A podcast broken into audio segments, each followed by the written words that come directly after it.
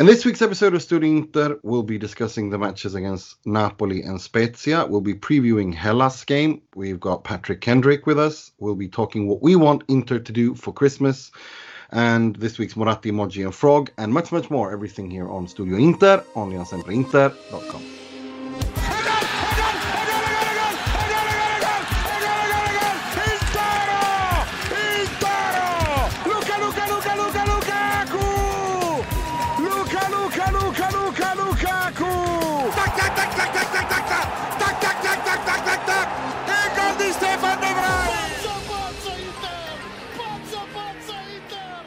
Benvenuti, bentornati to another edition of Studio Inter. I'm your host Nima Tavallaey Roodsari, wishing you welcome back from what has been a really good Inter week. It's been six points uh, and very much in the Scudetto race. But before we get to all of that, let me introduce my panelists, starting with our good friend from Canada, producer over on TSN, Mr. Michael Gallo.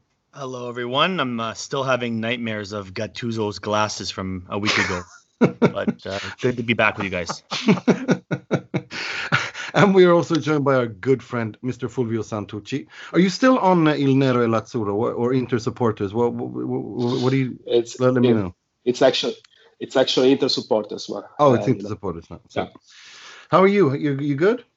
Yeah, yeah, fine, we're fine. Good to be here. It's good to be here after the sixth the sixth uh, victory in a row. Uh, mm. It doesn't happen to me so so so much because uh, normally I'm here after a defeat. So it's, it's fine. It's good. exactly. Life is good today. Life is good today. And we're also joined by our very good friend, Mr. William Beckman. It's good actually that um, we got six points because this is our first pod of the season, or one of the first, I'd reckon, without without Mr. Positivity Mo here. So we don't yeah. actually need him for once. So we've benched him. We've we've got our squad rotation just right for once. Exactly. When the, there's so much positivity going around, yeah. so he could sit this one out. Um, we don't need artificially induced positivity this week. We can be organic. Exactly.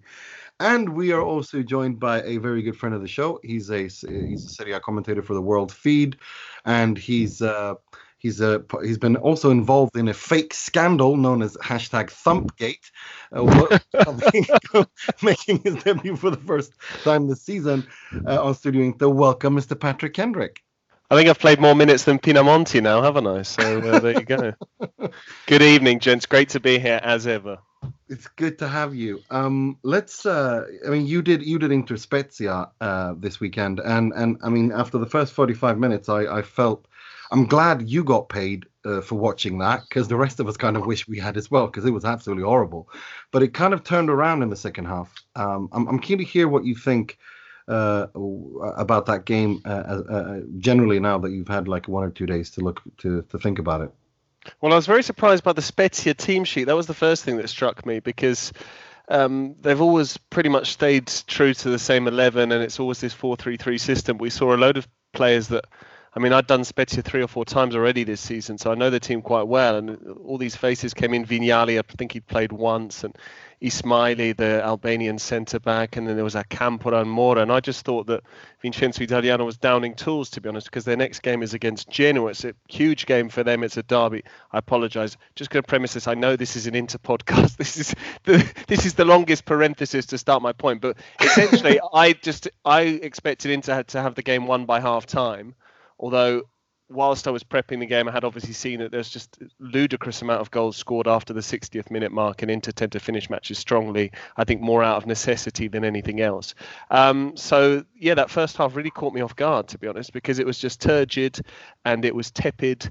Um, and it was something else. If anyone else can come up with an adjective beginning with E, that would be great. But I think I've used up all my alliteration over the last few days. But no, I was I was really I was really underwhelmed by it, and I thought, dear, dearie me, because I spent you know, the the first it I used a lot of my prep in the first half, put it that way. There wasn't really much to say about what was going on on the pitch. And a lot of the narrative had obviously been Inter winning five in a row.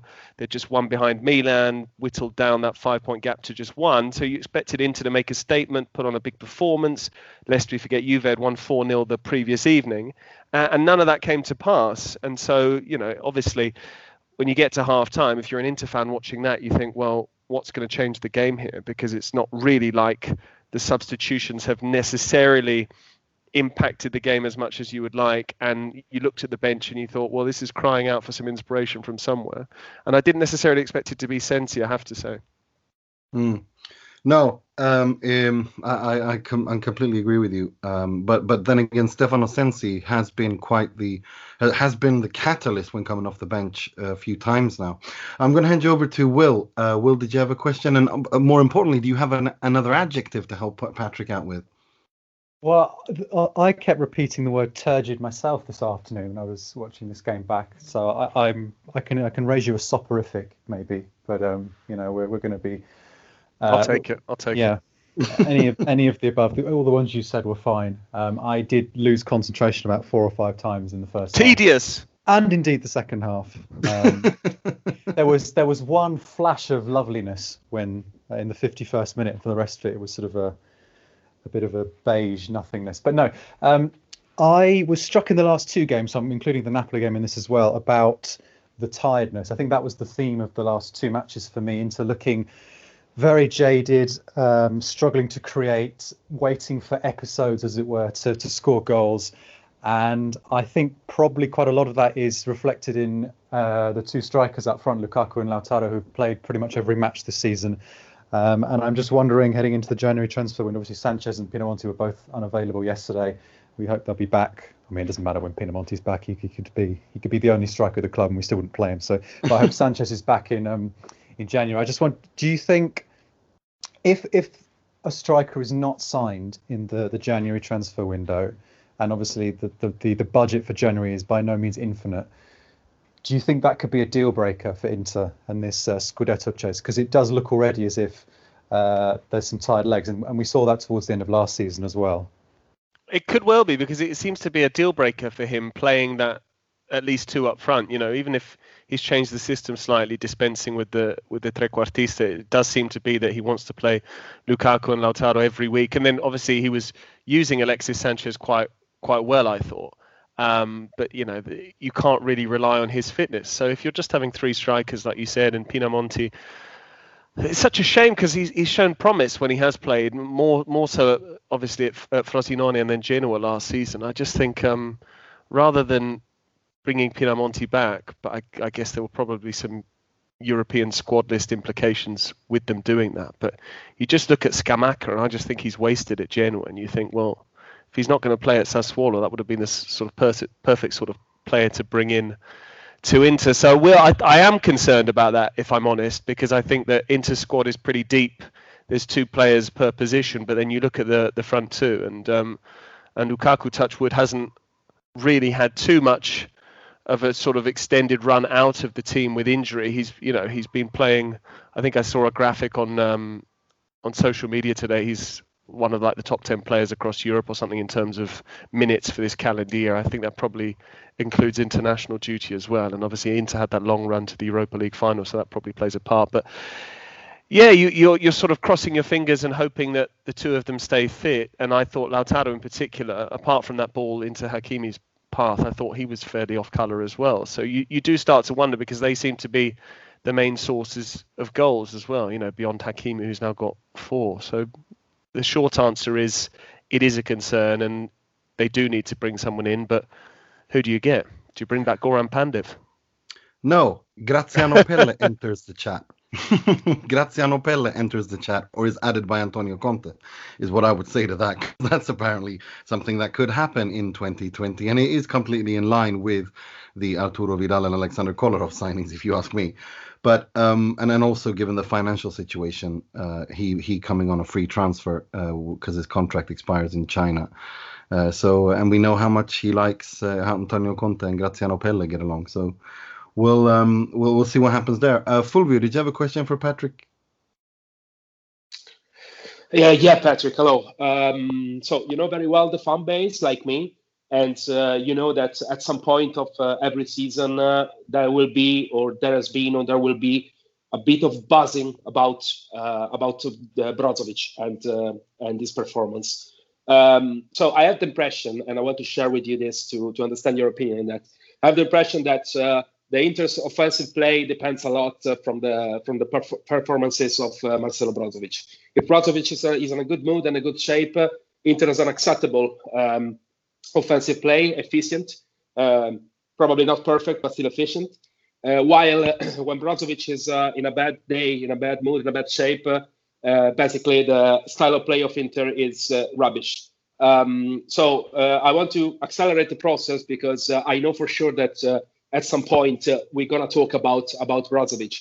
I think, and I have the suspect that in some way is still is still a, a key player for this team and should not be like that because my opinion is not consistent enough to uh, to be the key player of a team that wants to lift trophies. Um, so uh, if you if you uh, picture the Inter of next season, is Marcelo Brozovic there, or do you think that uh, removing Brozovic and adding another key player in the same um, in the same uh, um, zone of the pitch could be beneficial for the for the Inter style of play? What do you think about?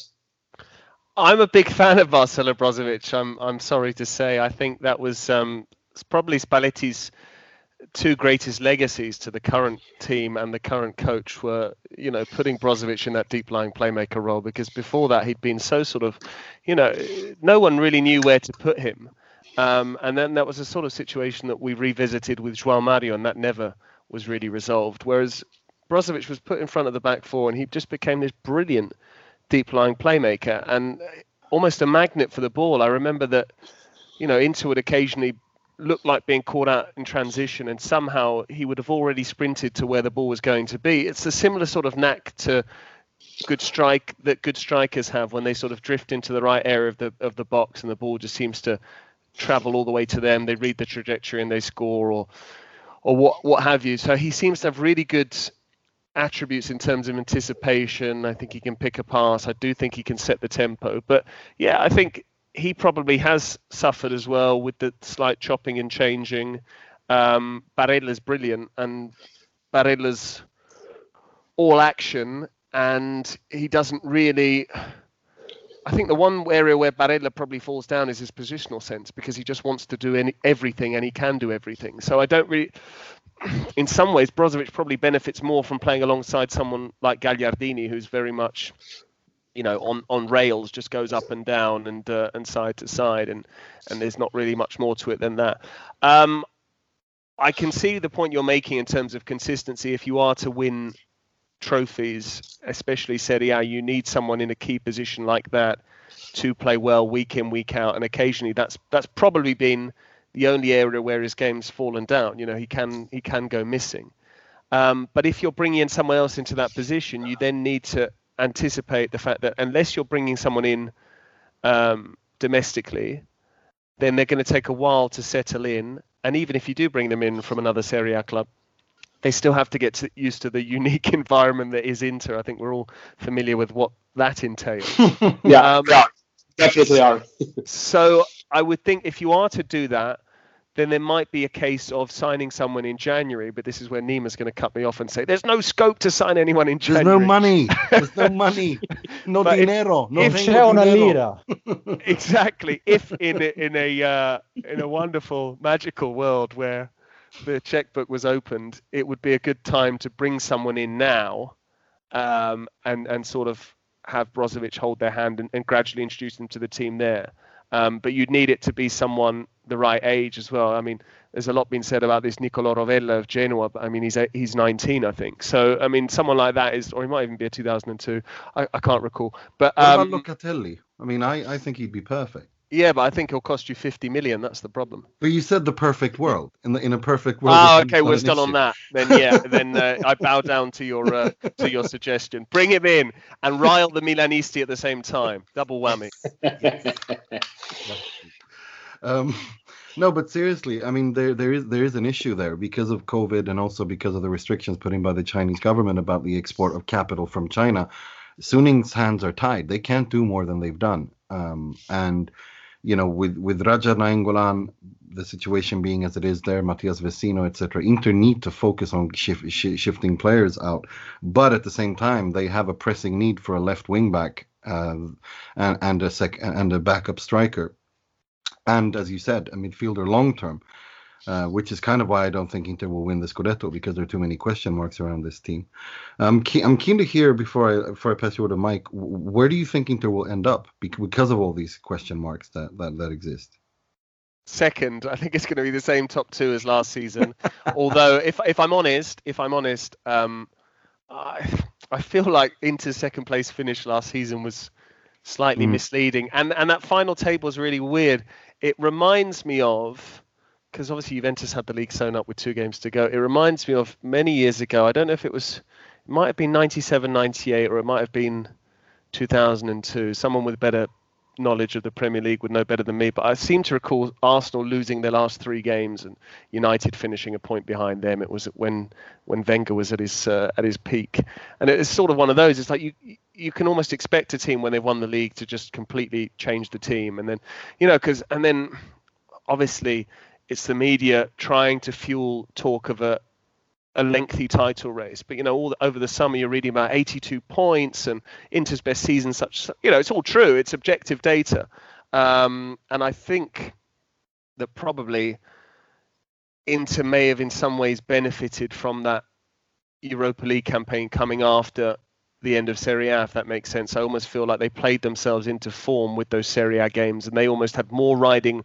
on the league matches with the idea that then they were going to go on and play competitive action going for a trophy. And I think that's why they went all the way to the final. So there are positives. I just think Juventus are. I mean, Pirlo's come in. It's taken him a while. He's changed the system a little bit, and yet they're still unbeaten. I don't think the Napoli game will be replayed, so they've won that one. Uh, and had they played at that time, I mean, it's a Napoli side slightly in disarray now, not to take anything away from Inter's achievement of beating them on Wednesday. Um, so I think it might be the top two, but I don't see Milan staying the course. And I think the others are just too inconsistent. I think in terms of, let's be honest, Conte is, is very good at getting results, whether you like it or not, his style of play and how he goes about it. But I think that Inter's benchmark with Conte will always be 80 plus points. I think they'll get that again this season. And I think that Juventus will inevitably go on to win 10 in a row. I could be wrong, and I think for the benefit of the league and for those of us, you know, paid to paid to cover it, it would be fantastic to see someone else win it. Um, because whilst I've been working on Serie A, I've only ever known Juventus as champion. So I think second is probably the ceiling, um, and I think my notion of that is reinforced after seeing yesterday's game as well.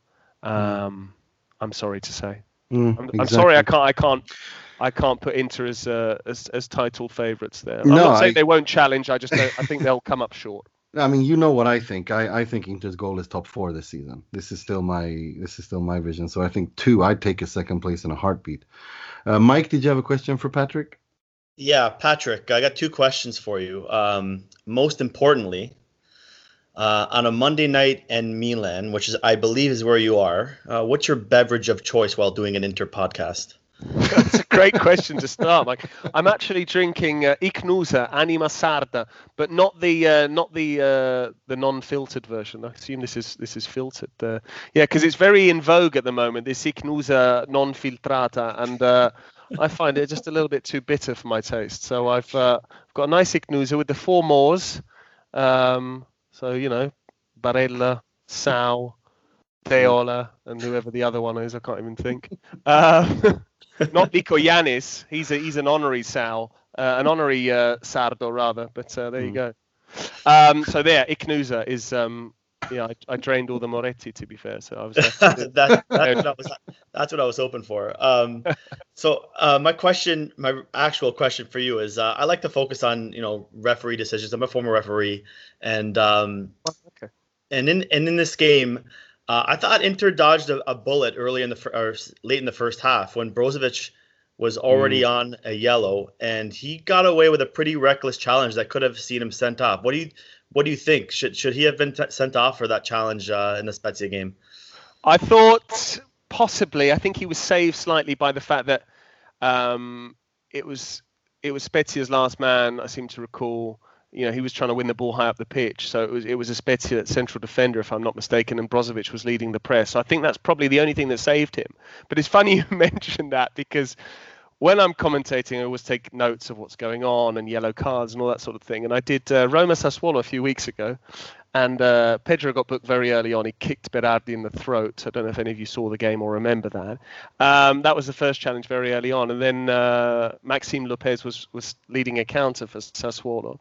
And I just instinctively said, uh, Pedro put his arm on his shoulder, and I said, "Oh, Pedro, happy to take the yellow card with a tactical foul." And then I immediately realised I said, "Of course he's not. He's already been booked." So uh, that was uh, probably shouldn't be uh, broadcasting my mistakes on this podcast, but there you go. So all that is to say that my ear was very, um, my eye was very attuned to that, because then, funnily enough, I had another one this week with um, with young Wilfried Singo um, of Torino, who got sent off after about 19 minutes, I think 14 minutes against against Roma. So I thought, bloody hell, this keeps happening. This is going to be three matches I've done, and there's going to be three separate sendings off for two yellow cards in the first half, which is, let's be honest, it's fairly rare.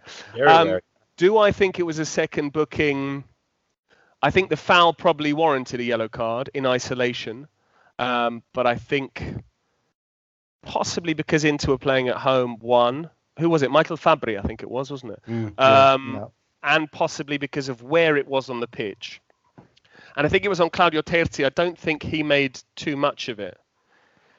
Um, I, seem to, yeah, I, I seem to recall Vincenzo Italiano making more of it from the technical area, but that's where that's where Spezia were a bit naive, if you ask me. Now, this is going to sound really cynical, and I probably shouldn't be promoting this, but if you're a Spezia fan, you want to see three or four of your players immediately running over, hounding the referee, being like, "What on earth is going on?" And then maybe, maybe you can just influence him if you get there in time in that split second of doubt, and then he goes, "Actually, you know, that is a second yellow card.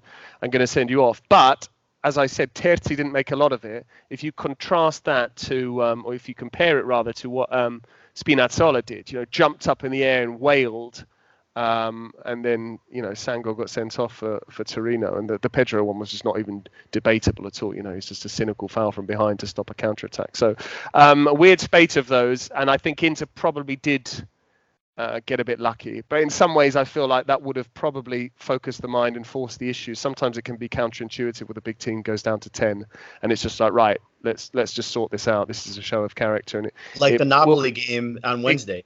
Exactly. Yeah. So we'll never know, but I, I do think that was he was. Yeah, it was slightly the sort of Brozovic of old, the um, you know, losing his head a little bit, and I thought, why has he gone in there? There's no need to be so overeager. Mm. No, I thought I agree with you, and I, I remember tweeting to someone I was like, he's so getting sent off in the second half because of this. Um, but luckily he wasn't. Um, but if we if we zoom out a little bit um, and look at the entire season in the Serie A, you already said your top two. Who do you think is going to finish third, fourth, fifth, and sixth? Oh wow, you put me on the spot here. Mm. Um, I was quite enjoying Roma uh, mm, before that capitulation in Bergamo yesterday. um, so it's very hard to know. I don't. I don't like Lazio. I'm just going to put that out there. Um, I'm not a huge fan, and that's going to hurt you, Nima, because I know you're yeah. Simone Inzaghi fan. Oh, I love him. Love uh, him. Love him. Oh no. yeah, I, Simone. Simone for me. oh, I love, I love Will's withering, withering comments like that. Just oh no, that's great. Um, I just think he was linked to us, wasn't he, early this week? He was. Yes, he was, yeah, and that made me really happy. That made me really, really happy. I tweeted during the week, if we get him, I'm going over to cover curling for the rest of the oh, Come on. Oh. It's a bit one-dimensional for my liking, but there you go. I think I think they're often bailed out by their big players, Acerbi at the back, and then Luis Alberto in midfield and Immobile up front. To be honest, and uh, anyway, um, Atalanta look good, but it's whether they can sustain that. I expect they probably will once they've got all this soap opera out the way. But Gasperini's flexing his muscles, and true, you know, Italy.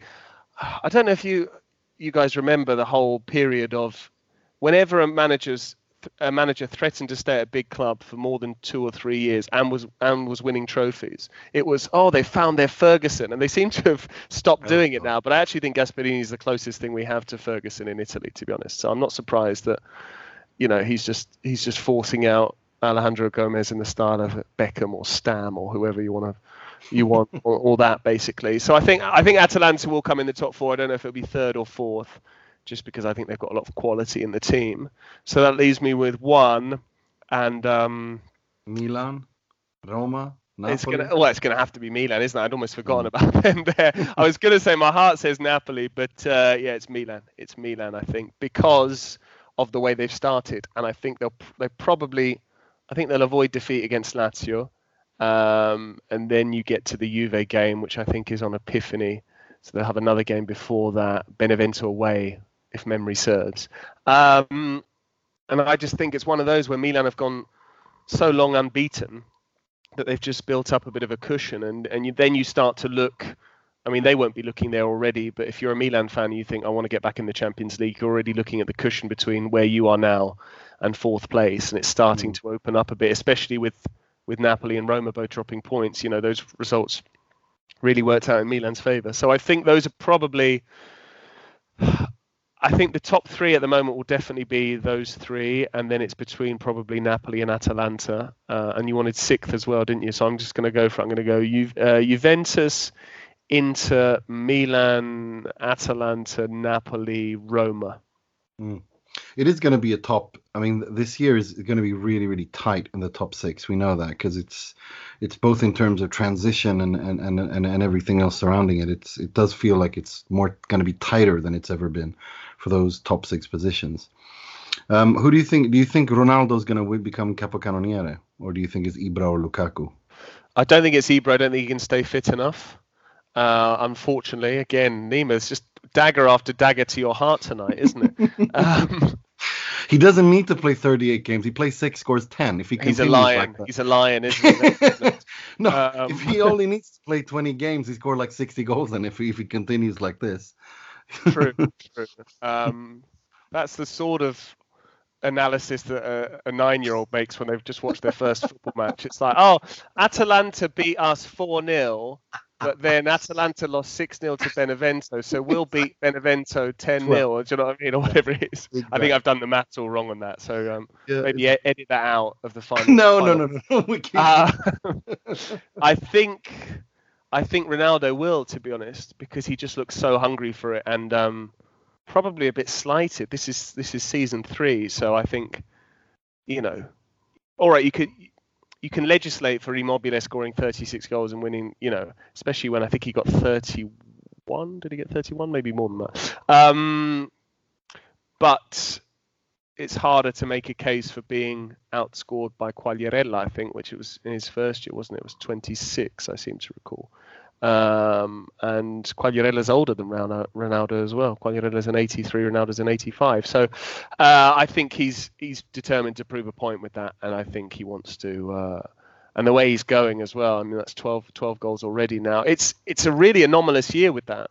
Mm. It feels like we've gone completely the other way in Serie A, where it used to be if you score 20 goals, you're doing well in the Italian top flight. Now it's just players are scoring a goal a game, if not more than that, and it's um, um I think it possibly speaks to a the slightly diminished quality of the league with some of the sides in the bottom half, mm. and b it's clearly symptomatic of this um, spate of penalties that we're getting. Um, I mean, there's just there's just so many really. So I think that Ronaldo will, will probably edge out Lukaku, but I could see Lukaku getting closer to uh, to 30 this year. This year. Mm. So uh, before we let you go, uh, Coppa Italia, how do you think that's going to end? Do you think Inter will win a title this Got year? Got a real soft spot for the Coppa Italia. Um, do I think Inter will win the Coppa Italia? I'm not sure they will.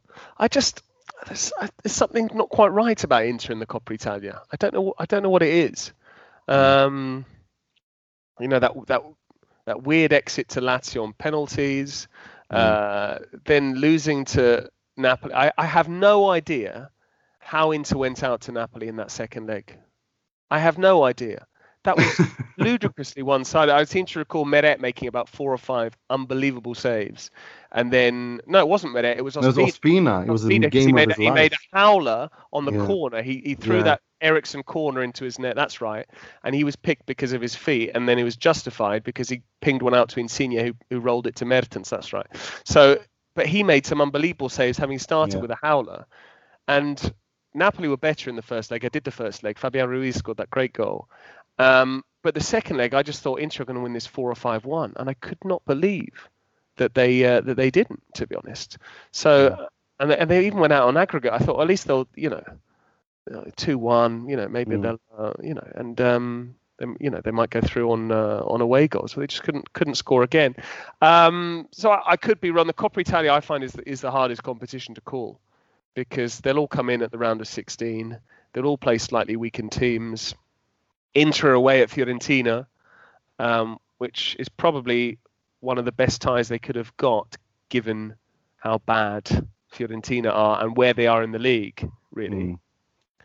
Um, and if I'm not mistaken, that's on the 13th, and we've got games on the 3rd, the 6th, and the 10th of January. So it's going to be all go in the new year, which makes me think that uh, they'll both play weakened teams. And th- the only chance Fiorentina had in that game was playing a strong team against Inter's weakened team. And um,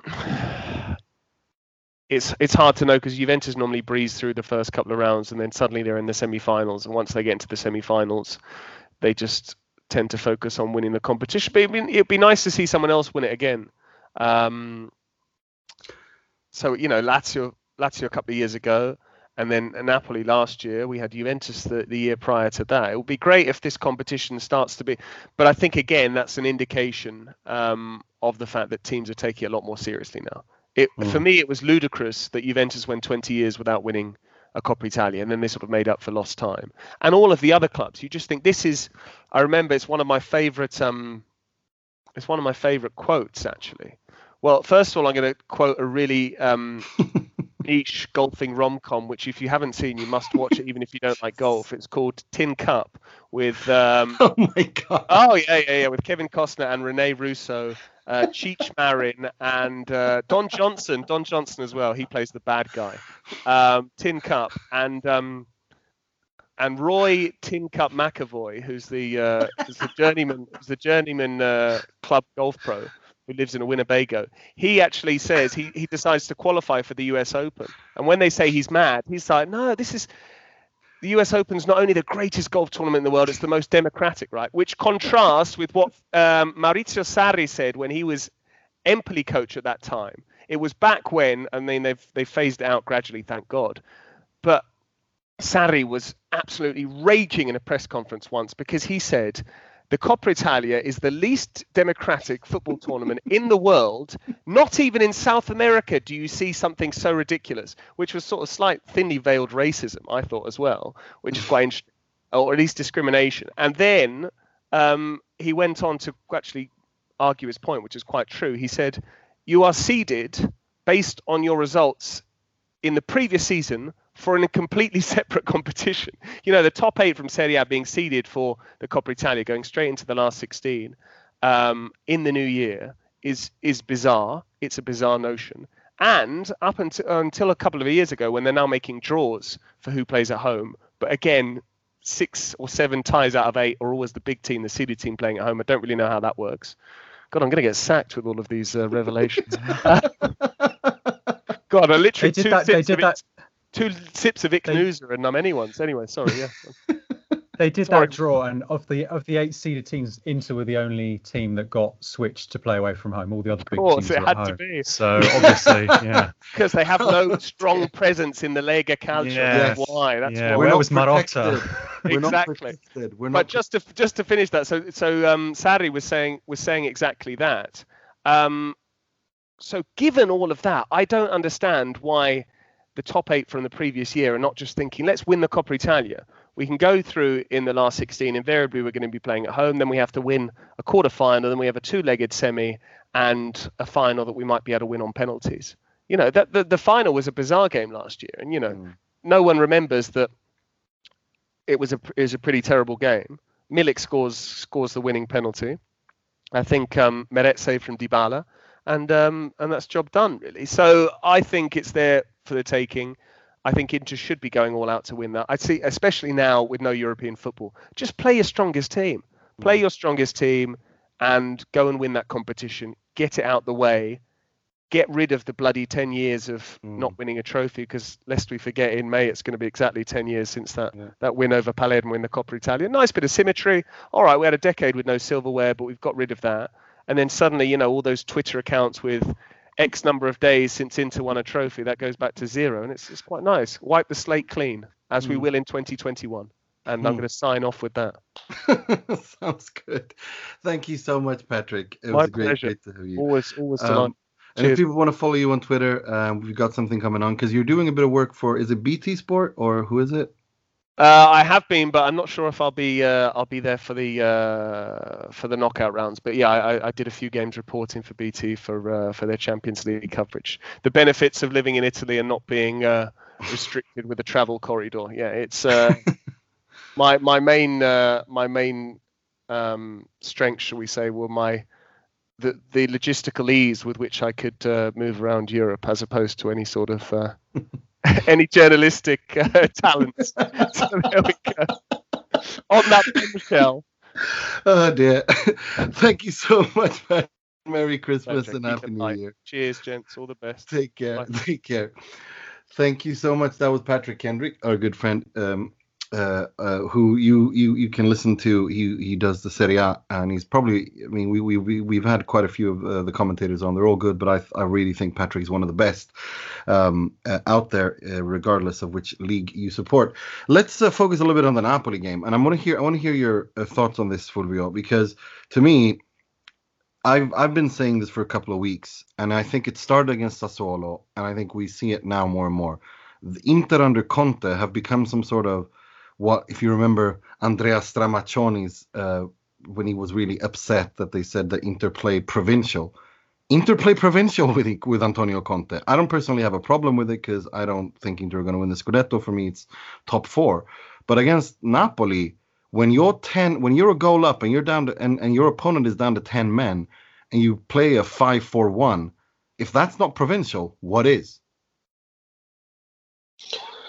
Yeah, Nima, the the whole game was provincial, to be honest, because uh, also Napoli uh, came uh, came here with a with a provincial attitude, despite uh, um, despite uh, being uh, with a with a lineup that could look like differently. But the reality is that they put a double defensive midfielder just just steps ahead to the defense. I'm talking about Diego Demme and Bakayoko. Um, so basically, that was a start game for uh, for both for both team. Who knows uh, what could happen with uh, Dries Mertens uh, in the in the pitch for 90 minutes?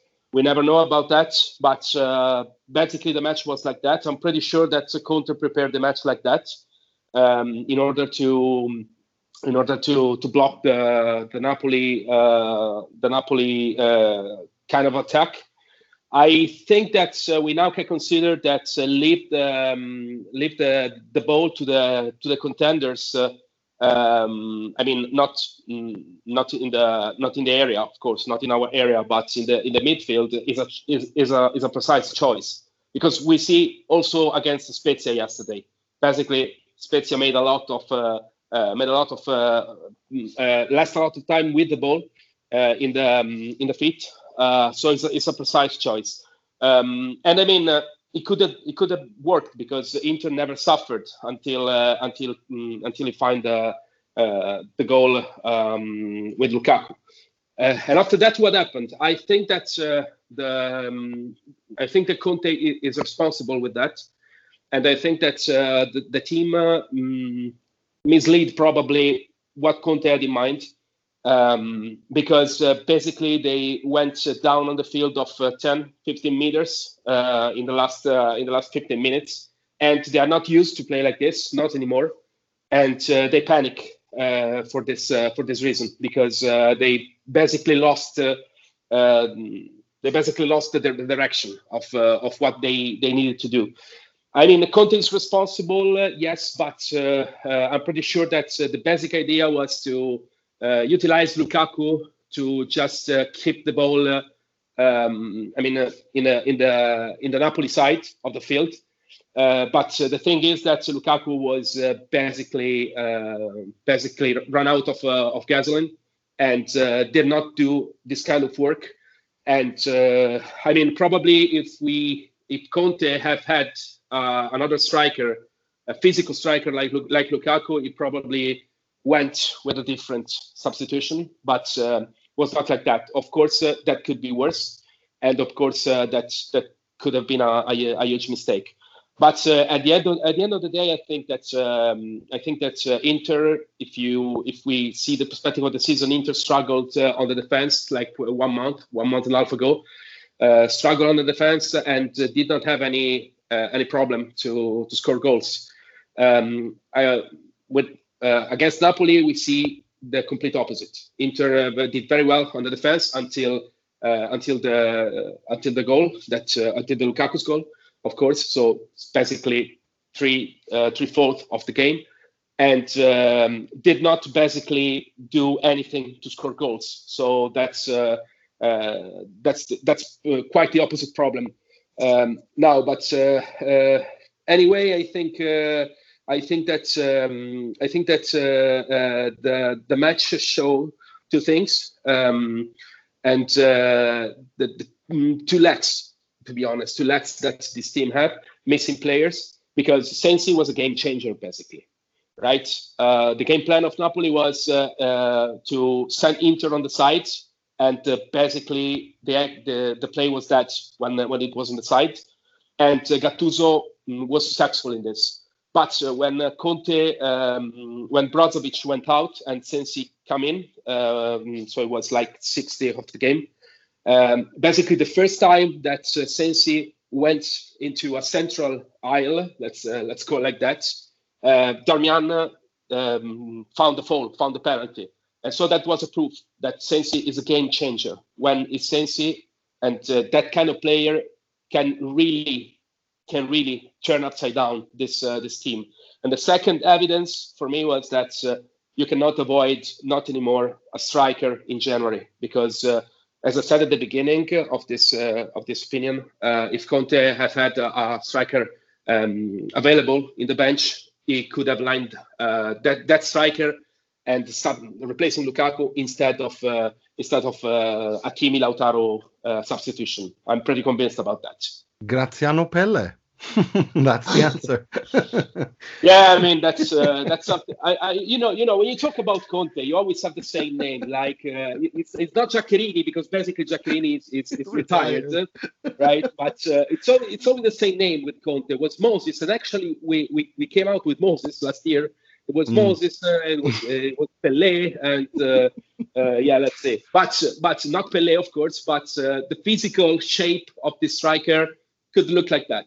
Uh, and I think Inter cannot avoid anymore to to uh, to, to have a to have a striker like that because uh, you know uh, when you have Lukaku, you play on Lukaku when you are out of uh, other ideas. And uh, if you have another another kind of player like that, probably it's not Lukaku, probably it's not not the same strength, but you can continue trying to play like that and you know be, be a little a little more um, be a little more have a little more depth into the into the the striker department hmm. no, I agree. I mean, it's no doubt. I mean, we you're like, I mean, we joke about Graziano Pelle because it's Antonio Conte and, and all that, but you Inter needs. I was I was a big fan of Olivier Giroud last January. I don't know if I say I, also here in Studio Inter, but yeah. I say if we don't, if we don't if we if we don't take Giroud now, we're gonna regret it for at hmm. least one year and that's exactly what happened. Absolutely, and I agree with that. I agree with that. I think Giroud would have would have been um, would have been excellent at that time, uh, but instead they decided to go with Christian Eriksen, and everything turned out brilliantly, and everyone was yeah. happy, and it was a success. Um, so, so what what can we say? No, but seriously, um, uh, uh Will, I want to hear your thoughts on the Napoli game because to me, I, I I think Inter were to me this is why Inter won't be win the Scudetto. I'm exactly this because you cannot build a team that wins a title on luck, and Inter were lucky at the end against uh, against Napoli. And I know we have we've gone about 40 minutes into this pod about without mentioning the magic of Samir Handanovic. Those two saves was peak Handanovic at his best. Uh, what, what, you, what are your thoughts? Yeah, I thought the one in on Insigne was incredible. Um, those sort of uh, gave him a, give us a another example of his incredible cat-like reflexes that um, we we sort of had left behind two or three years ago. Um, obviously, in previous episodes, I think we were talking a lot about his his uh, reluctance to dive for shots, and with both of these saves that, that he had at the end of the Napoli game, he didn't have to move; they were pretty much straight at him. He just had to react, um, and he did both of those saves really well. I think one of them there was a foul in the build-up for one of them that I think um, that should have been called. But anyway, yeah, he was he was decisive in that game. Handanovic is an interplayer. Um, sometimes you have to rely on your keeper. Um, so you know that isn't luck. But yes, overall, I think if you if you replay that game several times, uh, we probably won't win it. Uh, Mertens went off right at the start. They had to bring on Petagna instead, who's absolutely not uh, Dries Mertens. Uh, Insigne had his had his Vafa moment with um, with the referee and got sent off. Um, you know there was a post. You know it, it was if into if that's what we are at our maximum, then yes, we will not win the league. You you got you you can't win that game very often in a season. Um, but you know, uh, firstly, uh, just before I forget, I, I, did say this would be a terrible match last week, so I'd like to just dig, dig up my own prediction because you. We were, we were talking about this last week. I said it was going to be defensive and horrible, and it was. It was it was awful for an hour. And without that penalty, it, it was a nil nil. It was the most. It was the nil nilliest of nil nils that was that was ruined by a penalty. But um, yeah, we were lucky to win that game, and um, you know, it's it's not something that you can build on. But look, these are this, it, you know, if you t- if you look at the bigger picture, these are six wins in a row. Um, six wins in a row where you've finally found some defensive solidity. You know, you can win one or two games because of luck, but six in a row is not a coincidence. So I definitely think that um, there is a chance still that we win this league. I'm not sure we're the favourites, but you know, I, I, I'm fairly encouraged about the direction the team is going in. I think Conte, it's not well, it's not great football. He's gone back to doing what he knows best, and you know, if he's going to fail, he's going to fail with his own ideas, and that's more reassuring. I think for, for me, as opposed to the, you know, if you compare it to the the strange sort of hybrid um, attacking styles, weirdness that we had at the start of the season, I feel more comfortable watching this team now, despite the fact that it's pretty turgid. Um, and yeah, feeling feeling reasonably confident overall. I must say, I, despite acknowledging that that was, you know, if there was a team that, that they need to win that match, it was probably Napoli, but they didn't. You know, we've had games this year where we probably deserved to win and we haven't. So mm. it was the other way around for once. So for fine. Sure. For sure. Uh, Mike, uh, any closing uh, arguments on the Napoli game? Yes, closing arguments is, is the way I'm going to put it. uh, look, uh, Inter were lucky. They, they, they shouldn't have they shouldn't have had three points in this game. There was absolutely zero reason why they should have had three points in this game. Uh, and you know, they very fortunate with like with, with Will mentioned with Mertens going off early, like not just early, but he was off in the first like ten minutes, and that changed that changed a lot of the. I mean, when you've got your your leading, you know, your top your top striker go out and you're going to replace him with Petagna, like everything's going to change. Um, but so, I don't even know so how, like they were the better team in this game, even when they went down to ten men. Like e- even after Insigne got sent off, which I which I was trying to figure out what he got sent off for. I know it was obviously abusive language towards the official. I think Gattuso said afterwards he said something that he told he told the ref to f off or something, and yeah. he was complaining. He had some comments about about if you say that in Scotland, it's not a it's not a problem, but for some reason in Italy it is. Um, I, I, found that it was really funny in the comments. But anyways, uh, like Inter were very lucky. Uh, if Handanovic didn't make those, I think it was two or three big saves. He that really that nice one on Politano as well. That was really nice. Um, like they just they had no business winning this game. Like even Petagna, of all people, he should have scored in the 92nd minute. Uh, they were not the better team. They they were lucky to they would have been lucky to get a draw at that point. But mm. um, you know, we've we've we've been critical with Handanovic over the years, and he got Inter three points today, and it was because of him. If it wasn't for him, they would have not got three points. Those were some great saves, and we're very fortunate. And you know, Darmian made a nice play on the penalty. I thought a uh, very smart play to go in and kind of he knew Ospina was going to have to make a play on him. And uh, Darmian's been, you know, very well. He's been a great player the last, you know, month and a half. I know he made a mistake kind of in the the Spezia game at the very end when he came on, but uh, look, Inter were very lucky, and uh, this is one that you take the three points and you run, you run fast. Amen. Couldn't agree more. It was it was very reminiscent. I thought of the the well, it was one of those games we had a lot with Mancini in his second season when we won we were top at Christmas without having ever played well, where Handanovic was was in Spider-Man mode and we, we scored with our only shot on goal and nobody could really understand why we were top of the league. The, the last two games actually were pretty pretty similar to that. Although I think this team has got a bit more yeah, quality. It was, back, back, to that kind of pattern. Yeah, might, might I make a point? Uh, may I make I may sorry may I make I make a point here because I it, think that yeah, yeah I need to we need to remember here what what what is what is the situation of the season. Um, I think it's pretty normal that uh, that now we are we are playing like that because uh, um, basically we have people, and uh, I mean probably 80% of the whole roster uh, that uh, is playing each three days since three months. I mean, Barella probably is not getting a decent rest since one year and a half now. Um, so I, I, I think that uh, at, at, some point, at some point, Conte was uh, with the shoulder on the on the wall and uh, just go with the just go with the style of play that he knows more and to make this compromise, right? I need results right now. The team is practically dead because we have we have a lot of people that need really need to rest. Uh, no more depth in the team because of uh, mm, because of uh, uh other issues uh, like uh, Vecino, which is injured, and Nainggolan, which is practically out of the team.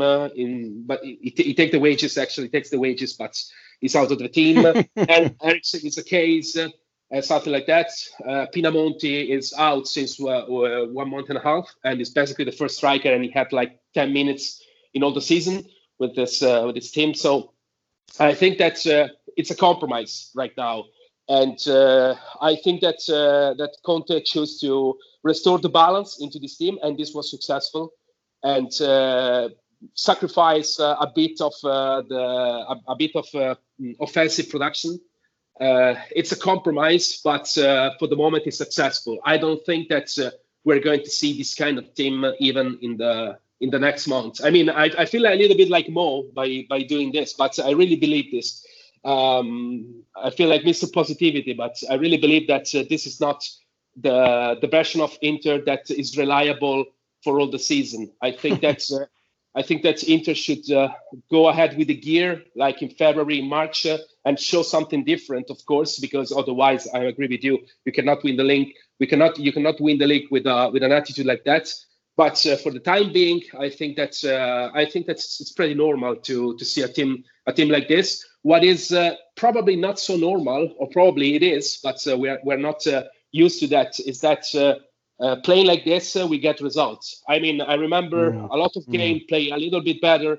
Uh, even in the Champions League, like uh, a couple of games was played better than this uh, than this uh, last games, but the victory one, wasn't there.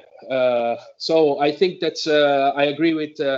Um, I, I, agree when when you say just keep the three points, run fast, and and don't look behind. And I think that's that's what that's what I'm doing. This uh, uh, these points are important uh, to win the league because you are achieving this these points while you're not prepared to do that, and this is very important when you when you look at the perspective of 38 38 games. For sure. Um, one before we quickly move on, uh, we we interplay uh, Hellas Verona, Hellas Verona that I'm very impressed with. Uh, Ivan Juric, I think, has done an absolutely fantastic job these past two years at Hellas, um, may turn transforming them without having any, you know, that much quality to work with. Um, transforming them, especially this season, uh, into into a very solid Serie A team, um, and who are really difficult to break down, and a team that Inter usually struggle against. Um, without going too too much into it, um, what are we thinking? I think that it's going to be a draw. I don't see Inter winning this game. I think it's going to be stay at six six wins and a draw because seven win because also because Inter have this incredible habit of destroying. You know, whenever we play before Christmas for the past ten years, uh, it's it's been the nightmare before Christmas, um, and I, I don't know. I, I, I don't have a good feeling I have uh, about this at all. Um, uh, what, what do you think, Will? Yeah, I agree. I think it would draw. I don't think a draw is necessarily a disastrous result, given that we have just won these six games in a row, and because if you look at Hellas's form this season, they are the they are the Ammazza Grandi of this this season. You know, they've drawn with Juventus, they've drawn with Milan, they've drawn with Roma. Obviously, that, that became a win because of the Roma's clerical, but on the pitch they drew with Roma, um, and they they've beaten Lazio, Atalanta away from home. So they haven't actually lost against any of the big teams they've played this season. Um, second best defence behind Juventus, Marco Silvestri, who I know you're a big fan of, is on fire at the moment in goal. Um, they have got a lot of uh, absentees up front. I think Di Carmine, Favilli, and Kalinic are all out injured, so they're, they're going to be a bit um, short of options, just like we are up front. Um, but yeah, they're very difficult to break down. They've got this guy Adrien Tameze, who nobody really heard of, who's been a bit of a revelation in the last couple of weeks in midfield. They've got. I've, I noticed that Verona have the. You said they're difficult to break down. They've got the lowest goals per game record in Serie A this season. I.e., their games are the ones with the fewest goals in them out, out of all the 20 clubs in Serie A. Only 2.23. So I don't think this will be a goal fest for all the, all those reasons. And yes, I wouldn't be surprised at all if if it's a draw. I, I think it would be a really impressive achievement to get a seventh win here. I mean, Conte pretty much said it himself on Sunday. He was really pushing on this sort of um, this uh, this theory about Inter being tied. He said we had a, we've had this block of ten games, and we just need to grit our teeth and and produce one final push to get us over the line to Christmas, and then reset and hopefully find some energy again. So, you know, it, if it's another sort of awful, turgid 1 0 win, that that would do me just fine. If oh, draw, I don't care. Don't get me wrong. Draw, I couldn't care less how Inter win, how it looks. I mean, as when yeah. I say it's provincial, I'm not putting any moral value in that. I don't care about that. I just want them to win. Uh, yeah, right. I. Well, yeah, I, I, I agree to conclude. I think it's most likely to be a draw, possibly 1 1. Mm. Well, I, am thinking one-one as well. I think Zaccagni is bound to score, uh, and and Lukaku will get one as well. That's exactly what I've got written down here. yeah. Zaccagni and Lukaku. what about you, Fulvio? Where where are you? Yeah, basically, I have your same opinion. I, I figure out a draw, but uh, I figure out a goalless draw. So zero ah. each. Zero, zero. Even better. Or uh, probably probably one nil, one nil with a with a penalty or something mm. like that. Uh, at least that's that is uh, what I wish. But what I realistically foresee is a goalless draw. Mm. I, I I just remember Roberto Mancini a few years back when Inter were top of the league and then lost against Lazio just before Christmas, and he went out and said, "We've ruined Christmas for ourselves." we ruined we ruined Christmas in this exact stadium two years ago against Chievo. I heard, I that I really hated that one. Yeah, Was it Pellissier uh, in the last minute? Yeah. But guys, be be aware that uh, this year the the situation uh, is the same, but for uh, for AC Milan, for Milan, because Milan yeah. is playing against Lazio in San Siro in the match before Christmas as it's top of the league. So yeah, why the history could not repeat on the other side of Milan. Yeah, but they don't, they, they don't have Felipe Melo starting in midfield to give away a kung fu kick penalty. So I was there at the stadium. I remember. You, oh god. I was there, and when he did that, everyone around me said, "What the f is Felipe Melo doing?" Like that was the genuine consensus. Everyone was, "What is wrong with him?" He, That's he, Lazio. And we, yeah, and we yeah. yeah, and we can we can see the goal uh, uh, to Candreva. Prime yeah, from a short corner. Yeah. yeah, yeah, I remember that Candreva, and then Mancini's. We've ruined Christmas for ourselves. Um, right, what about you, Mike? What what do you think is gonna happen? What's your prediction? I thought I was gonna go off the board with a draw, but since everyone's taken that, I'm not going to now. well, look, I just looked. You know, I've watched Verona I think once or twice this year. I I was impressed. Um, I was not, I did not, was not aware about the, the those recent injuries that uh, I think Will mentioned. Um, but I will say I looked at Verona's last seven games. Each of those seven games have ended with two or three goals in them. So that would only mean to me a 1 1 draw, which you guys have already selected. So I'm not going to pick that. So the other option is to pick a 2 1 victory. So that's what I'm going with 2 1 victory and we will get a substitute winner from D'Ambrosio. Mm, of course, on the in the far post and a yes, corner. on a corner. Yeah, yeah, I, I, like that. I like that. Right, B. I wanted to I wanted to touch a little bit. I mean, we are recording. This is this is the uh, last episode we're recording before Christmas, and and I was thinking if we could wish, you know, freely, uh, going into the mercato in January, one player uh, w- one player or, or, one player you want Inter signed or one player you want Inter to leave. Basically, one thing you want to happen in the January mercato. And I'm going to start with you, Fulvio.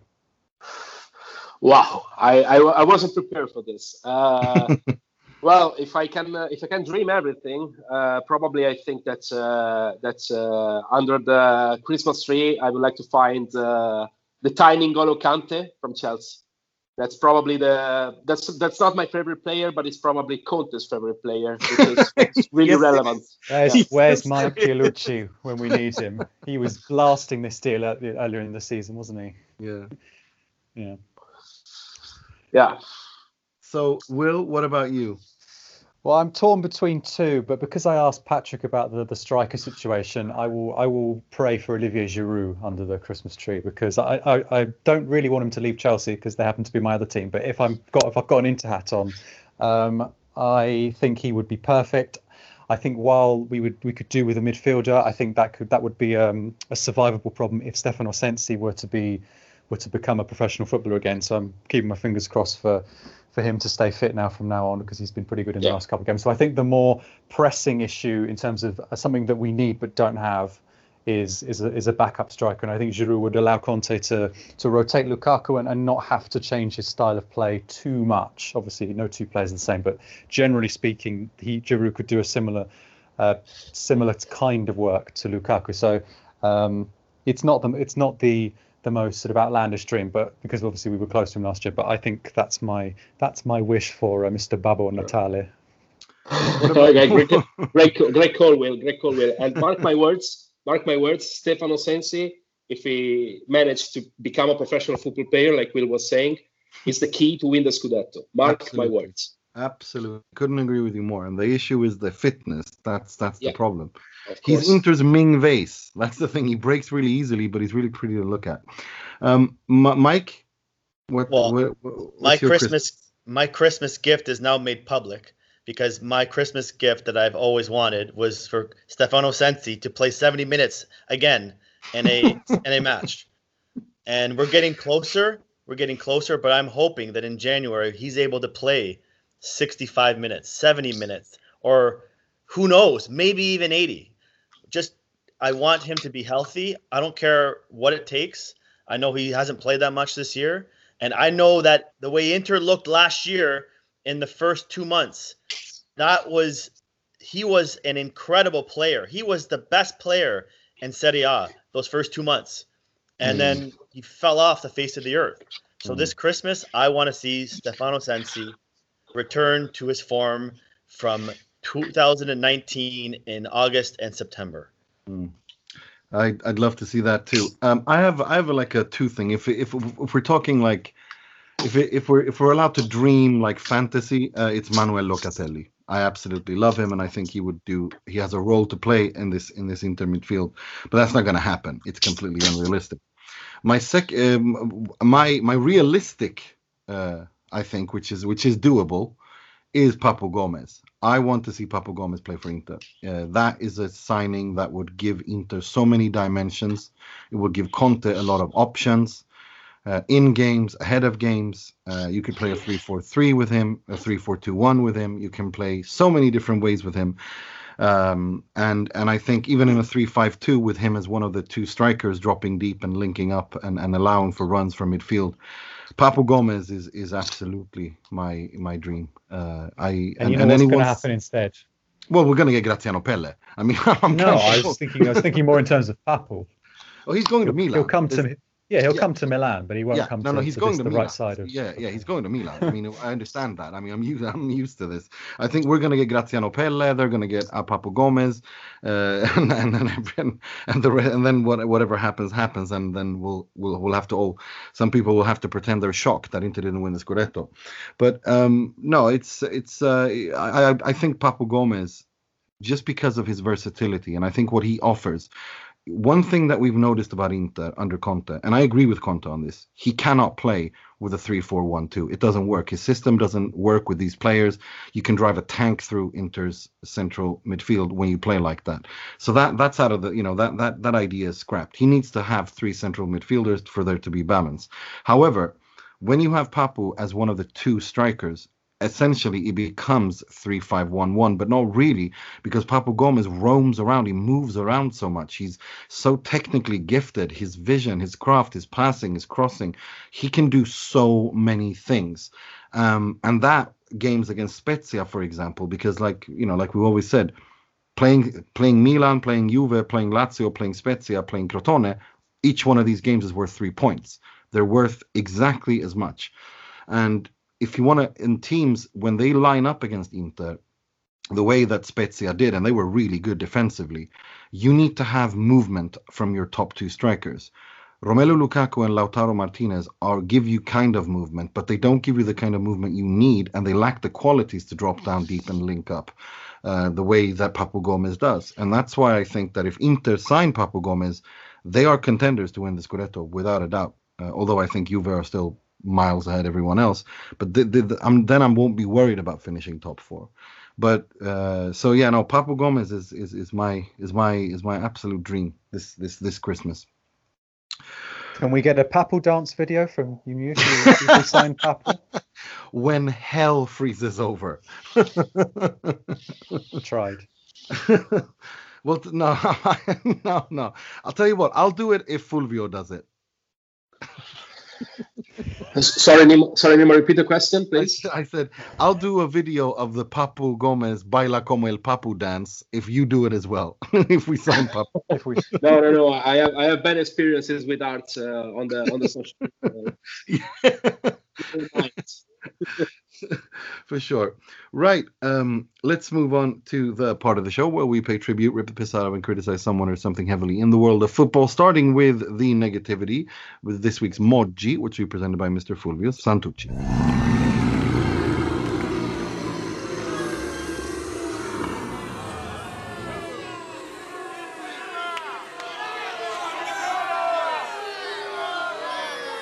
So, when uh, I'm assigned to this part of the show, I always uh, take you to the unbelievable stories uh, of uh, Italian uh, uh, minor football, and this, guys, is one of these days. So t- today, today I want to tell you the story of a match that it's, um, it's it's incredible that it was played and it was played yesterday, so um, on Sunday, and it was played in the third tier of Italian football. So not the sixth or the seventh or the eighth tier, but the third tier. So professionals people, right? The match is Casertana Viterbese, uh, two teams of the center of, and south, southern Italy, basically. So what happened? Um, it happened that uh, the the home uh, the home team uh, at some point uh, during the the last uh, the last ten days discovered to have a great COVID cluster into the into the team and uh, it, they were forced to um, uh, to request the postponing of the match of the last week, and uh, they obtained that because of, there's a rule in the, into the third tier that allows you to spend one game, uh, one postponed game, if you have this uh, this kind of uh, um, emergency into your team. Um, but they realized in the in the early weekend that they could they, they did they did not solve the situation before the match against Viterbese. Uh, so basically, they, they, they have a, a, roster of 28 players, and they came out with 15 positives, uh, tested positive to the COVID. Um, wow. So basically, a 13 player uh, at disposal. Uh, and the rules, uh, the current rules of the third tier on this uh, on this protocol are the, the, same of UEFA. So if you have the 13 player that are able to play, the match should be played. Um, so Casertana asked uh, the opponent team, Viterbese, to postpone the match, uh, but they refused. They refused. They said it's not up to us to decide. We we are we are in shape to play the match, so we're gonna play the match. It's not up to us to decide. And uh, basically on Sunday, uh, they understood that uh, they have uh, also player with sus- suspect symptoms of COVID, COVID, so further players, right, like six or seven and uh, they ask uh, at least to the to the league they ask at least to have an emergency control uh, by the um, uh, by the medical institution uh, to, uh, to, test to test the players and give the results about the positivity of COVID because that would have ruled out ruled out the match because they were not available to do that. so they a lot of these players, I mean, three or four these players that that want left disposal could not play because they have fever uh, uh, above uh, the, quote, the quota of 37.5 and uh, another three players were uh, behind uh, sorry below this quote but will have fever basically. So they, they, they, were suspect of covid. So basically to make a long story short the match became um, the match became difficult to, to start and the start was postponed of one hour and there were uh, literally the medical institution on the field to test the players on the on the field, on the stadium, right? And uh, it it end up uh, and Casertana end up with nine players. So they made a list, uh, an official list with nine players. Was published on the social. If you if you want to go uh, uh, check, nine players without the bench, right? So all nine players. One opponents were complete. Eleven players plus eight or nine players um, into the bench. Of course, Casertana lost the match, like uh, like zero three, and there was uh, a lot of uh, discussion about that. Uh, and uh, the the league basically didn't take any responsibility because they say we applied the we applied um, the UEFA, UEFA protocol, and it, it, it, probably the team the opponent team should have uh, agreed to not play, but uh, the, op- the president, the chairman of the, the opponent team, just say, I, I already spent two millions for Kane playing Caserta, so I cannot I cannot pass this. I cannot pass. I cannot avoid. I cannot skip this because uh, I I end up with losing two millions about about this. Uh, yeah. So basically, yeah, basically it's a huge mess, but uh, it happens in the third year of football, and uh, yeah, it's it's not happening into into you know uh, with players of eight or nine years old. It's happening in the third year of football. So our match televised and sold to the to the to the also to the abroad broadcaster, um, and uh, it, it ended up with nine against uh, against 11 match, uh, and uh, the worst part is that nobody's taking responsibility of that. But and this is the, the last but the best part. I mean, not the best, of course, but the, the best is the worst.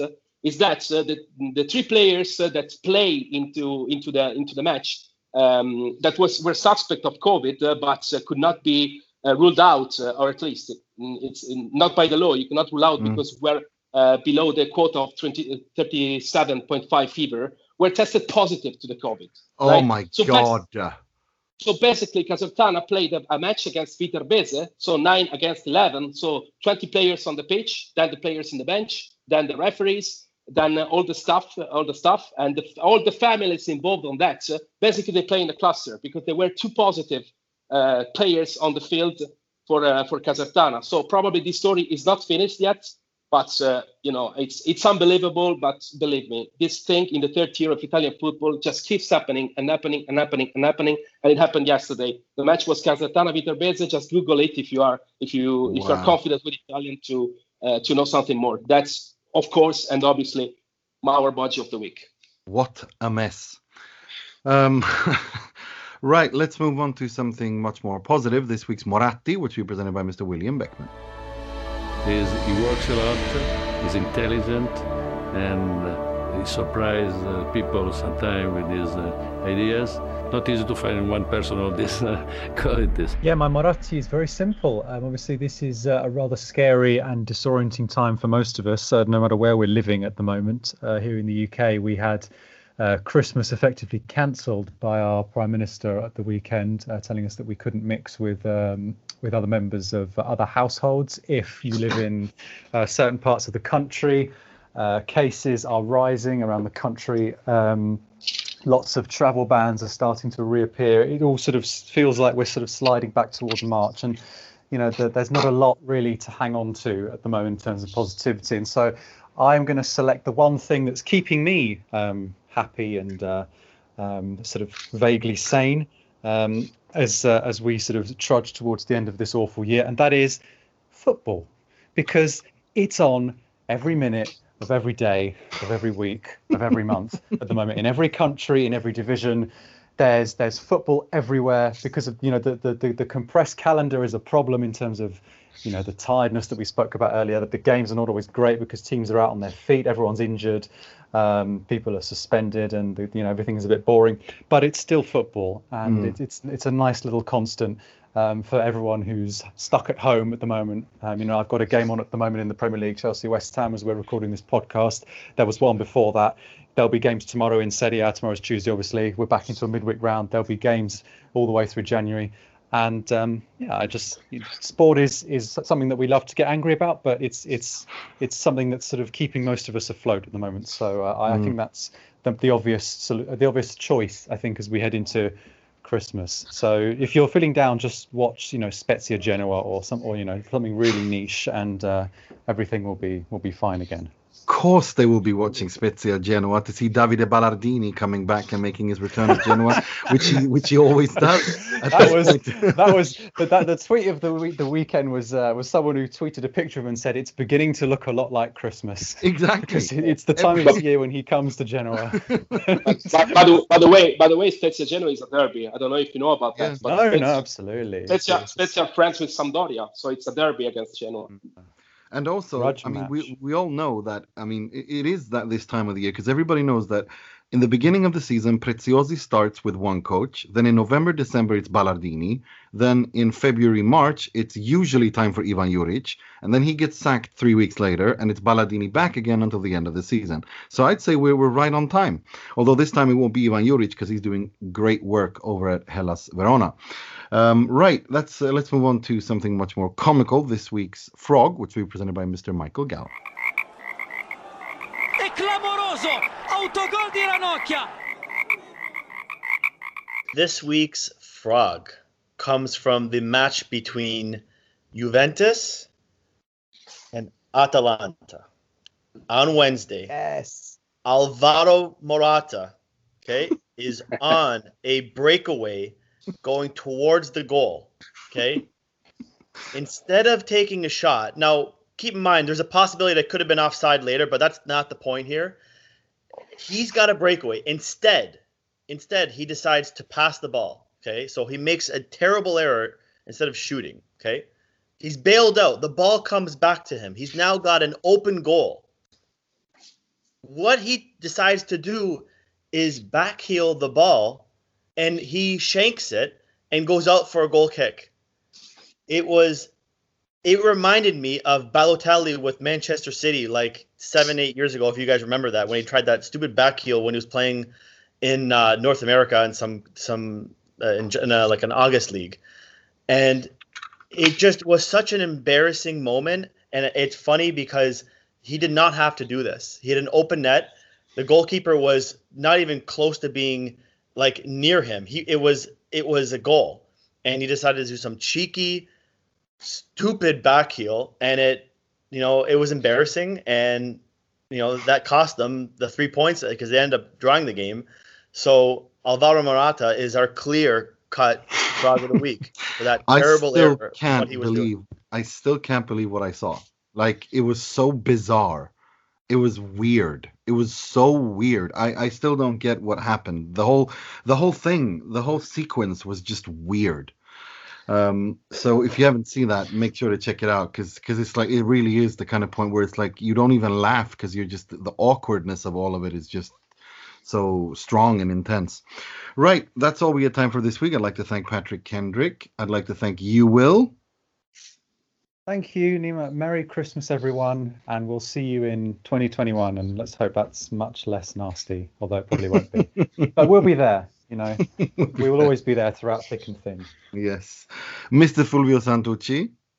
Thank you, Nima. Thank you, guys. Wish everybody a Merry Christmas and a Happy New Year. And this time I mean it. Normally I don't mean it. This time I mean it. Brilliant. Um, and Mr. Michael Gallo. Thanks for having me, guys. Buon Natale and buon anno. Yes, for sure. Very uh, good. Very good. And until next uh, next year, uh, I'm your host Nima Tavallaey Roodsari, wishing you all three points, a Merry Christmas, a Happy New Year, and sempre e solo forza